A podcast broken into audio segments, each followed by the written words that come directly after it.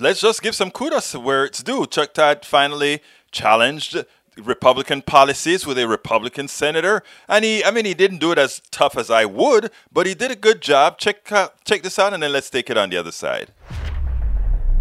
How could the president expect to have bipartisanship when his proposal is a repeal of one of our signature issues in 2017, where we cut the tax rate and made States finally more competitive when it comes to the way we treat job creators. He reverses all that, and I'll tell you what, he says no one will pay extra taxes if they make less than $400,000 a year. Uh, that may be true. Under this tax increase bill, a lot of people making $100,000 and $50,000 that are going to lose their jobs because of the extra burden this plan would put on job creators. Well, look, I, what, what they're talking about, though, is finding a middle ground between where the corporate tax rate was in 2017 and what the corporate tax rate is today. From They would like to move it to 28%. This tax cut that you guys put through in 2017, there were various promises that were made that they would pay for themselves. Hasn't come close to that. That it was going to produce 4 or 5 or 6% growth. We didn't even get 3% growth. At one point, former President Trump said, this thing's going to pay off the debt like it's water. Well, as you know, the debt is way up. So you look at this tax cut proposal, most of the benefits seem to go to stockholders. Corporations didn't do what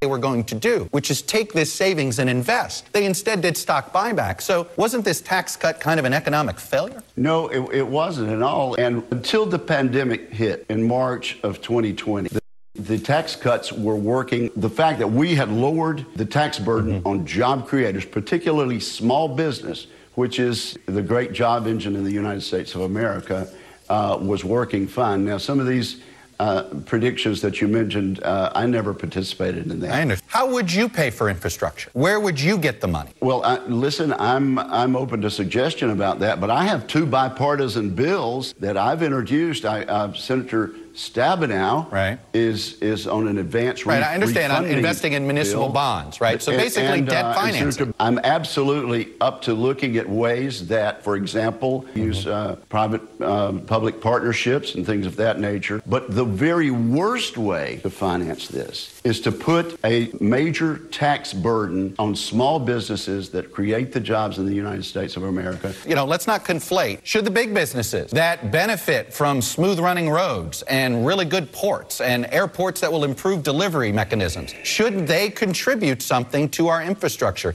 You got a whole bunch of companies that pay zip into the federal government coffer. I'm all for looking at, at ways that states like our neighboring state of Alabama, Tennessee, Arkansas, they've all found a fair way that the public will go for to pay for roads and bridges. But uh, when you talk about big businesses um, and, and you're saying we should raise their tax rate from 21% corporate rate to 28%, let me just tell you, that's going to cut job creation in the United States of America. And it's the mm-hmm. very reason we lowered those tax rates uh, in 2017. It's a plan that worked. Right. And if the president wants a bipartisan plan. How can he possibly um, try to get something passed right. that every single that repeals a bill that every single Republican in the Senate voted for in 2017. Did you guys blow it? You had four years to do an infrastructure bill. You had the presidency. You had the Senate and the House for a bit. Did you blow it? No. As a matter of fact, we passed infrastructure bills on two occasions. But uh, yes, I, I would love to have passed a larger um, infrastructure bill, and I certainly hope we can do that, but I don't want to do it by raising taxes and, right. and cutting jobs for Americans. Now, let me first get one thing out of the way. A dollar knows from whence it is spent. In other words, if a corporation spent a dollar to hire somebody or buy something, or the government spends a dollar to buy something, hire somebody, or hire a company who hires somebody, the, the, the, a dollar does not know from where it is spent. So the lie that Republicans always want to give tax cuts to companies so that they can decide uh, and they can spend the money somehow more efficiently to create jobs. It's a lie that needs to be dispelled. Now, Chuck Todd did something there. I don't even know if he knew he did it. But when he said, listen, uh, your tax cut failed. You said it was going to reduce the deficit, it did not. You said it was going to create real a whole bunch of jobs, it did not. You said it was going to uh, their the, the companies would use this tax cut to invest, it did not. They did not do it, and therefore, as such. Why not take that money back that didn't get spent the way corporations made you believe, the way uh, the Republicans told you the corporations were going to spend it to invest in America. Why not take that money back and let's make sure and really invest in America? And when they talk about jobs being lost, it's a lie. Remember, infrastructure bill means that you are going to be creating more jobs to build roads, to be to take care of uh, of the elderly. To, there's a whole lot of stuff in that infrastructure bill to create more jobs and jobs within the fifty and hundred thousand dollar range that he claims that that Senator Wicker claimed would be lost. So uh, remember the realities, remember the truth. That uh, it's been said, uh, proven by Wall Street firms, of course, we don't like them, but they, they have good data that said 2.3 million jobs created in two years by this particular infrastructure bill. And how do, given that Republicans don't like to tax, they when asked how are you going to pay for this oh we are going to set create bonds think about it bonds is just another form of saying debt they in other words they want to take money from other people borrow money from whoever they can borrow from, generally wealthy people, to build roads that the wealthy people's corporations are going to use, smooth roads for those corporations to use, and then pay those corporations interest the debt you borrowed to make roads good for them. It is always every transaction Republicans want to create must create a net positive gain to the wealthy and to the corporations. Understand the psychology of how these people operate. It is essential that we do.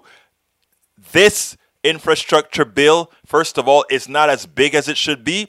The tax increase on corporations is not as big as it should be. The reality is, if you give monies to the people who are more likely to spend it, you get a bigger economy. What they don't want, they don't want a very vibrant economy where the workers have power to demand higher salaries. So if they keep the work the workforce fairly scared, wanting, needing, and scared that they may lose their jobs, then they have pricing power. But if we have a lot of jobs available for people to do, the workers have pricing power. And that is what business does not want. That is what, who Republicans are protecting. They're not protecting their constituents, they're protecting only the wealthy and the corporations. Remember that. And any Democrat not supporting these types of bills, that is their master as well we spend a lot of time deconstructing the news, trying to trying to parse it into a form that everybody can understand. We try to find those little nitpicks where uh, it goes, it flies above the fray, etc.